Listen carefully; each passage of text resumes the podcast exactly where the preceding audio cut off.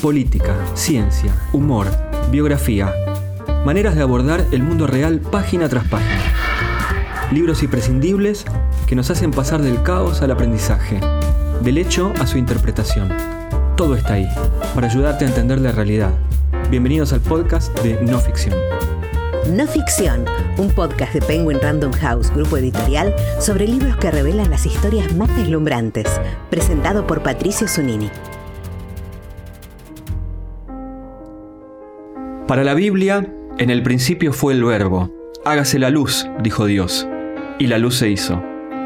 Pero no hace falta tener creencias religiosas para experimentar cómo las palabras influyen en nosotros. El neurólogo y divulgador científico Mariano Sigman Da muchísimos ejemplos de esto en su nuevo libro, El poder de las palabras, editado por el sello Debate. Subtitulado Cómo cambiar tu cerebro y tu vida conversando, Mariano decidió tomar el toro por las astas. Propone nada menos que usar esa influencia en nuestro favor. Conversando con otros o con uno mismo mediante la escritura, las ideas entran en foco y se despojan de fantasmas y complejos. Bienvenidos al arte de jugar con nuestra mente para ser mejores personas. En los primeros meses de vida descubrimos el universo, las cosas, las personas y hasta nosotros mismos. El cerebro, que pesa unos 350 gramos cuando nacemos, multiplica sus conexiones hasta triplicar su peso inicial en tres años. Esta es la paradoja, pues. La gran mayoría de los adultos no tiene ni un solo recuerdo de estos años en los que se produjo la revolución mental y cerebral que los constituyó como individuos. Decís que no le tenés miedo a la palabra autoayuda. ¿El poder de las palabras es un libro de autoayuda? Yo pienso que en realidad cualquier eh, proceso educativo, cualquier, puede ser un curso, puede ser un libro, puede ser una clase, cualquier cosa que uno haga con ánimo de enseñarle algo a otra persona, en última instancia tiene como, como anhelo el poder emancipar a esa persona en el uso de ese aprendizaje. Es decir, quien enseña a alguien, no sé, pongamos a, conducir, por ejemplo, por un ejemplo muy simple, no pretende que esa persona tenga que llamarnos cada vez eh, para conducir, sino que justamente tenga esa libertad de hacerlo a su propio uso, en su propio tiempo y en su propia voluntad. Lo mismo con quien enseña un deporte o quien enseña un oficio. Y de la misma manera a mí me parece que una manera razonable de divulgar ciencia, y en este caso la ciencia que tiene que ver con, con aprender a indagar en nuestras propias ideas y en nuestras propias e-, emociones, tiene indefectiblemente como aspiración que puede estar más o menos camuflada el intentar dar ciertas herramientas que emancipen a la persona que lee ese libro en poder utilizarlas para mejorar aspectos de su vida. Y, por ende yo creo que efectivamente este es un libro de autoayuda y eso eh, yo diría que viniendo la ciencia al principio indefectiblemente genera cierto conflicto, creo, es una especie de etiqueta que creo que a un científico le, le, interpela, le indaga, le, genera cierta aspereza. Eh, yo con el tiempo lo fui viviendo como algo que al revés, que es, eh, creo, algo digno, algo que en última instancia vale la pena hacer, algo que hemos hecho siempre. Los filósofos antiguos se dedicaban de alguna manera a hacer algo que hoy llamaríamos autoayuda, y donde yo creo que está el, el, digamos, el punto importante de, de cuidado es en no clamar o no pretender que este libro es una solución a los problemas de la vida, que alguien va a leer este libro y va a resolver cada una de las preguntas que yo numeraba antes. Yo no creo que ese libro exista, no creo que exista de hecho para ninguna otra disciplina del pensamiento, es decir, no hay un libro de química que haga a una persona un buen químico, no hay un libro sobre tenis que haga una persona a un buen tenista, y no hay un libro sobre las emociones que convierta al que lo lee inmediatamente en un buen gestor de su vida emocional. Pero sí creo que el libro está poblado de, ideas, eh, ideas que se pueden convertir en herramientas y que se pueden convertir en puntos de partida, algunos de los cuales serán útiles para algunas personas, otros que no. Cada persona encontrará, ojalá, algunas ideas que sean útiles como puntos de partida para empezar un proceso de, indagación que ojalá eh, lleve, y es en algún lugar una, aspiración que yo tengo del libro, a, a que los lectores del libro puedan encontrar en elementos de la lectura herramientas que les ayuden a vivir una vida mejor. ¿Qué fue lo mejor que el arte de la conversación te reveló sobre vos mismo? En el libro hay varias historias tuyas personales que usás como ejemplo. Lo que se me ocurre en realidad es un ejemplo muy reciente, un ejemplo que justamente tiene que ver con el libro y que tiene que ver con la primera pregunta, la de la autoayuda.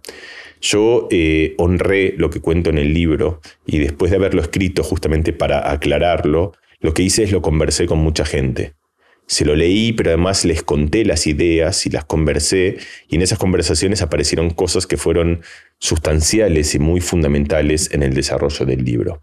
Una de ellas eh, sucedió con Christian Karman, un amigo filósofo y epistemólogo y un colega al que quiero, admiro y respeto muchísimo.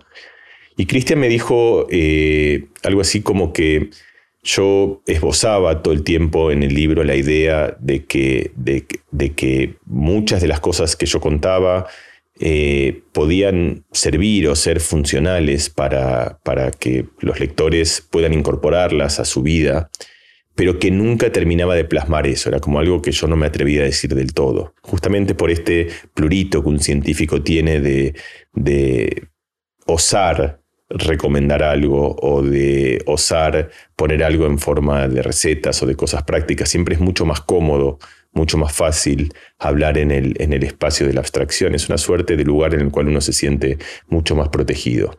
Y Cristian me invitó en estas conversaciones a definirme, o, hago un libro abstracto o hago un libro que se refiere a cómo mejorar nuestras, nuestras virtudes y en tal caso lo tengo que decir con todas las letras. Y esto de hecho se plasmó en algo que creo que termina siendo muy importante en el libro, que es que cada capítulo termina con algo que yo justamente no lo llame recetas, sino que lo llame ideas y además hago todo un prólogo y un preludio explicando por qué creo que tengo que hacer eso y por qué eso corresponde. Es decir, sigue siendo algo que me cuesta bastante hacer.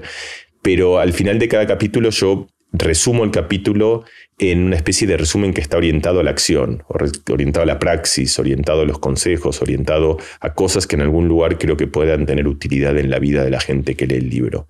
Son entre 5, 6, 7 o 10 ideas, ideas concretas, ideas asibles, cosas que pueden ejercitarse y que pueden ponerse en práctica para que cada persona eh, pueda encontrar si eso los ayuda o si les es útil como un dispositivo para trabajar distintos aspectos de su vida. Entonces, es un ejemplo muy reciente donde yo escribí un libro y después de haberlo escrito me di cuenta en una conversación que había algo sustancial que yo no había tenido en cuenta, que solo se reveló hablando con otra persona que me permitió ver desde un punto de vista en el cual yo no estaba mirando. Lo que deben hacer hoy es tomar el teléfono y decir las palabras que les he enseñado. Y los volveré más ricos que cualquier director ejecutivo de este maldito país. ¡Sí! ¡Sí! Un momento inquietante del libro es cuando expones cómo una minoría rosqueada de antemano y con determinación en su discurso puede hacer cambiar de idea a una mayoría más abierta o lábil. Es decir, el consenso puede ser operado, para usar una palabra hoy en boga. ¿Es así? Hay muchísimos eh, estudios de psicología social, grandes clásicos, que muestran algo que por otro lado es, bastante evidente, que es que eh, un, grupo social puede manipular las ideas de un individuo o de otro grupo de individuos. Esto puede ser deliberado o puede ser sin intención de hacerlo, es decir, muchas veces las ideas se contagian aun cuando uno no quiere hacerlo. Hay gente que tiene una capacidad muy grande de contagiar ideas. Eh, y entonces, eh, pero por supuesto hay que entender que esto es una fuerza que coexiste con otra fuerza, que es la fuerza de liberar nuestra propia opinión sobre un asunto. Y entonces lo que hay que entender es que en realidad estas, estas dos fuerzas coexisten y que en distintos escenarios se expresa más una u otra. La fuerza eh, que permite manipular a un grupo, por supuesto, se expresa muchísimo más en aquellos problemas que son muy difíciles de pensar para uno mismo eh, grandes problemas en los cuales en general lo que elegimos es que como son muy, porque muy difíciles de razonar, porque requieren información que no tenemos o porque requieren decisiones que son extremadamente difíciles de tomar, y entonces un atajo que la mayoría de la gente hace o que hacemos es eh, pensar en esos problemas, trasladar la confianza y pensarlos como algún grupo que sentimos que nos representa y con el que sentimos que pensamos de alguna manera similar. Y asumimos que lo que piense ese grupo respecto de un problema que no conocemos es lo adecuado. Ese es un ejemplo muy simple de presión social, que además ni siquiera es deliberada porque ese grupo no intenta necesariamente eh, plasmar esa idea, pero uno entrega su confianza sobre problemas difíciles. Y ahí vemos una especie de idea bastante natural, que es una especie de, de a medida que los problemas se vuelven más tangibles, y que uno puede formar opinión porque son problemas más sencillos, es más difícil que nos dejemos manipular sobre, sobre esos asuntos. Y en particular lo que creo que es muy pertinente y muy relevante es entender que hay un cierto lugar de conversación, que, que es lo que ha sido el espacio vital de la conversación desde siempre, que es muy sencillo, es un grupo pequeño de gente hablando de una manera cordial, receptiva y de buena predisposición. Y lo que los datos muestran muy contundentemente en experimentos que van desde niños pequeños tratando de resolver un problema hasta problemas en, en, fronteras ideológicas muy complejas, como por ejemplo un montón de estudios que están hechos en la frontera entre Israel y Palestina, es que cuando la conversación se da en este espacio, un grupo pequeño de gente hablando de manera pausada y de buena fe, esencialmente, entonces, en general y casi siempre prevalece la razón, prevalece la cordialidad y prevalece la templanza y prevalece en general las visiones ecuánimes. Esto es muy antiintuitivo porque justamente tenemos una idea de que la conversación es, mucho más áspera y funciona una especie de, gran batalla, de una confrontación eh, casi como si fuese a sablazos de palabras. Pero de vuelta, el resultado empírico, el resultado de la ciencia de muchos experimentos que son anti su resultado es antiintuitivo, es que la discusión o la conversación en ese hábitat, que a mí me gusta pensarlo como un hábitat natural de la conversación, digamos, la conversación griega, por así decirla, la conversación en el cual uno se sienta a disfrutar de las ideas que puedan aparecer, con la cual se arma una especie de predisposición para no entrar a eso como una batalla campal, sino como un espacio de intercambio. En ese caso, la prevalencia de la razón, de los buenos argumentos, es mucho mayor que el de la mayoría de las consideraciones sociales, como quién habla más fuerte o quién tiene eh, de alguna manera una posición de dominancia social o quién ejerce la mayoría. Todos esos argumentos que son dominantes en terrenos mucho más eh, indeterminados de la razón y que se vuelven muy prominentes en grupos grandes, empiezan a desaparecer y se vuelven mucho menos significativos cuando la conversación se hace en, respetando aquellas pautas que el, el, filósofo, el sociólogo, el pensador Michel de Montaigne llamaba el buen arte de conversar. Como ocurre con las noticias falsas, que se expanden como el fuego, las conversaciones pueden promover el delirio más que la razón, polarizar y avivar el odio levantar más muros que puentes. Este tipo de intercambios se ha vuelto tan omnipresente que muchos creen que constituye el destino inevitable de todas las conversaciones, que hay ciertos temas sobre los que es imposible hablar. Me propongo demostrar aquí que esta intuición es equivocada.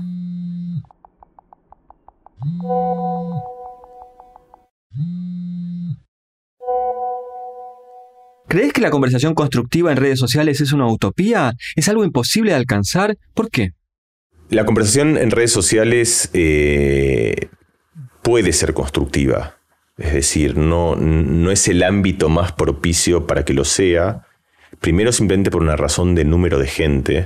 Es decir, en una red social hablan al mismo tiempo miles y miles de personas. Y si uno hace explícito ese carácter numeroso de la conversación, pensando que uno está hablando, que uno se junta a un estadio de fútbol y conversa con 40.000 personas, queda claro las dificultades. Primero que es muy difícil saber lo que opina cada uno, uno simplemente sabe lo que opina un pequeño grupo dentro de todo ese conversatorio.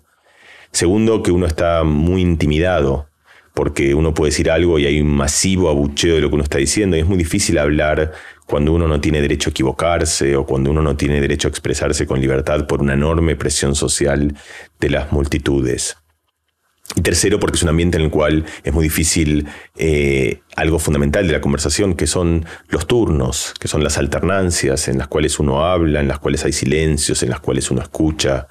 Entonces, por todas estas razones, eh, las redes sociales no son la, topología o la arquitectura eh, idónea para intercambiar ideas a través de la palabra. Pero tienen virtudes, tienen la virtud de que pueden reunir a muchísima gente al mismo tiempo y son espacios donde sí se pueden generar ámbitos de comunicación que sean productivos, donde uno puede censar la opinión de mucha gente respecto de algo, donde uno puede comunicar a mucha gente una idea que uno tenga y expresarla y tratar de recibir de parte de, de mucha de esa gente alguna opinión de respuesta. Pero lo que vemos es justamente que funcionan de una manera que son casi esencialmente distinta o radicalmente casi opuesta a las conversaciones habladas entre poca gente tal como las, las hemos aprendido a hacer durante mucho tiempo. Y la otra cosa que es importante aprender o descubrir de las redes sociales, que es algo que yo lo aprendí justamente en una conversación, en este caso con Santiago Gerchunov, eh, es que las redes sociales como, como, el, como espacio de conversación son, son muy nuevas. Eh, no pensemos ni en Twitter ni en Instagram, sino pensemos simplemente en WhatsApp, como un lugar donde la gente conversa y trata de intercambiar ideas. Eh, nadie nos ha enseñado a hablar en WhatsApp. Entonces se produce este tipo de, situaciones disfuncionales, como que alguien, por ejemplo, pregunta, perdón, eh, Pedro perdió un pullover, ¿alguien lo vio? Y entonces empiezan a contestar todos, no, yo no lo vi, no, yo tampoco, no, no, yo no lo vi, no, yo no lo vi, che, pero no respondan todos al mismo tiempo. Dicen, no, claro, eso no respondan.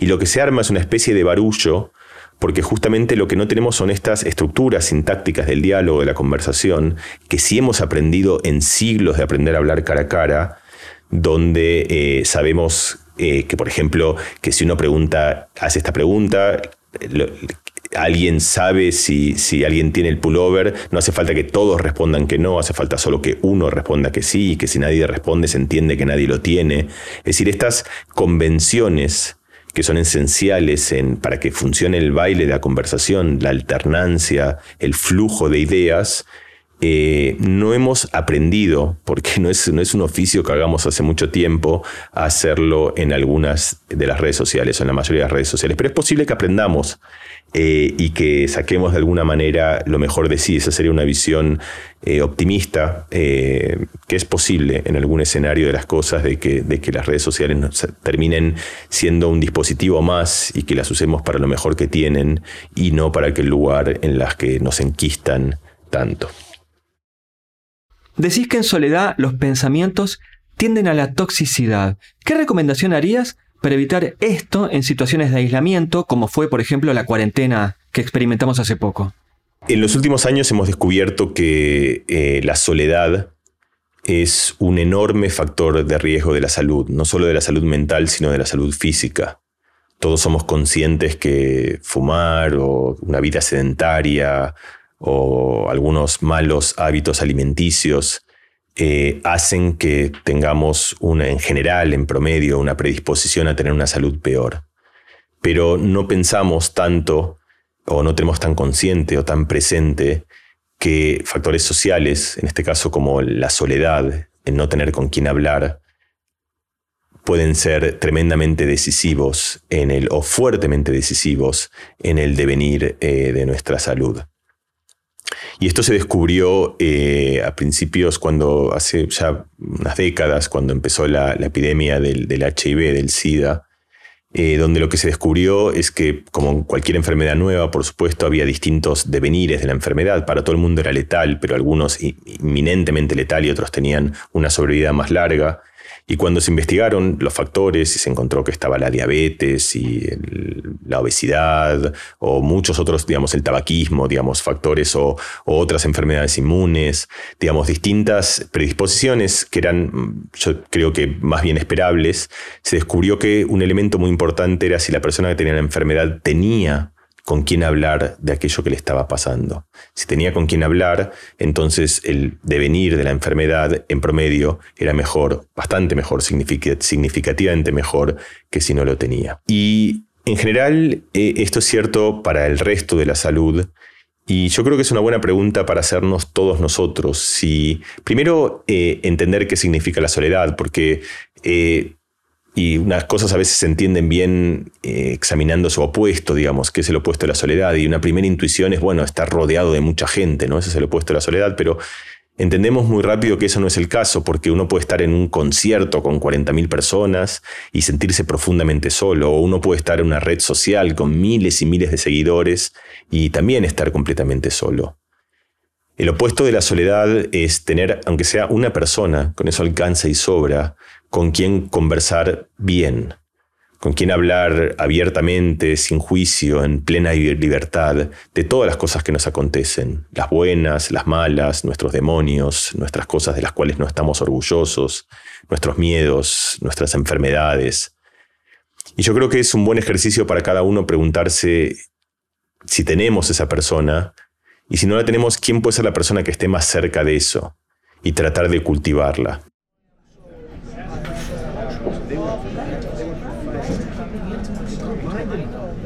¿En qué punto sentís que tu libro puede contribuir a acercar el diálogo entre opiniones contrapuestas? Creo que la, idea de que las conversaciones tienen el potencial eh, de acercarnos más de lo que nos alejan eh, es una de las cosas que para mí son más trascendentes, por un lado de la ciencia que yo he hecho y por otro lado de la ciencia que yo he contado, eh, en este caso a través del, libro, El poder de las palabras. Eh, porque creo que es un problema muy urgente, es un problema, creo que está en la esencia de muchos problemas contemporáneos y creo que es algo que tiene la.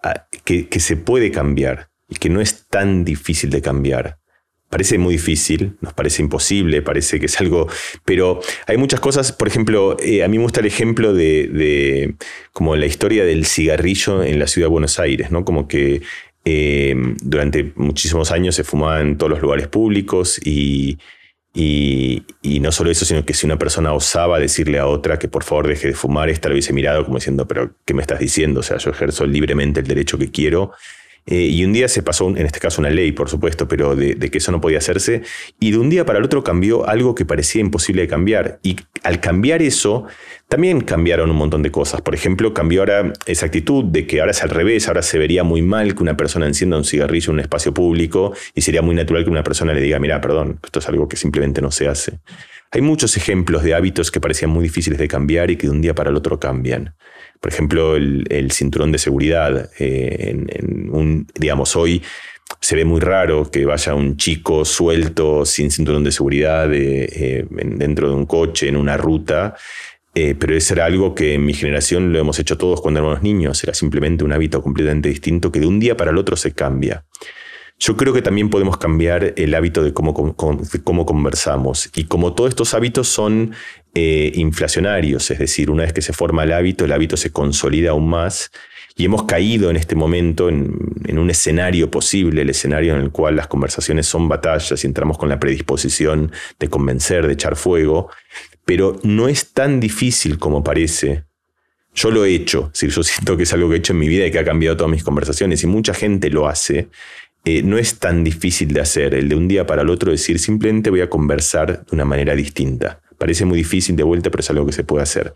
Y creo que es algo que puede eh, propagarse, que una vez que descubrimos eh, que se puede hacer y descubrimos además lo bonito que es, porque de hecho yo hago muchos experimentos en los que, en los que ejerzo esto, en los que hago en que grupos, en los cuales hay cientos de personas o miles de personas, los junto en grupos pequeños y los hago conversar sobre cosas difíciles, muy complicadas y muy ásperas, en las cuales tienen punto de vista distinta. Y ahí mostramos todos estos resultados de que llegan a consensos, mucho más de lo que uno pensaría, pero sobre todo algo que no está publicado en los artículos y que quizás es lo más relevante, es que cuando uno hace estos experimentos lo que uno ve es un goce enorme en la gente que está discutiendo. Una vez que entramos en ese modo de conversar para jugar, de conversar para descubrir, de conversar para tratar de entender, de conversar para tratar de consensuar, descubrimos que eso es, es, muy placentero. Es como ir a un restaurante riquísimo en los que nos hacen eh, saborear algo que nunca habíamos probado. Uno hay un momento que cuando recibe una idea nueva y distinta, en vez de echarla, en vez de rechazarla, en vez de tratar de espetarla y de alejarla de nuestro cuerpo y de nuestra mente, lo que hacemos es le damos la bienvenida como un sabor distinto, como una nueva idea, como un nuevo color que hace eh, la vida más rica. Así que eh, ojalá, es decir, en el libro yo pregono esta idea, yo no creo que un libro pueda cambiar esto, pero sí creo que puede, eh, per se quiero decir, pero sí creo que puede ayudar y que puede formar parte de muchas iniciativas que nos ayuden a cambiar el hábito de cómo conversamos. Físico con doctorado en neurociencias y postdoc en ciencias cognitivas, Mariano Sigman tiene 50 años y vivió en Estados Unidos, Francia, España y la Argentina, donde fundó el Laboratorio de Neurociencia Integrativa de la UBA. Condujo con Diego Golombek el programa El Cerebro y Yo en el canal Encuentro y escribe artículos de divulgación científica en diversos medios. Su libro La vida secreta de la mente, publicado en 2015, fue traducido a una decena de idiomas.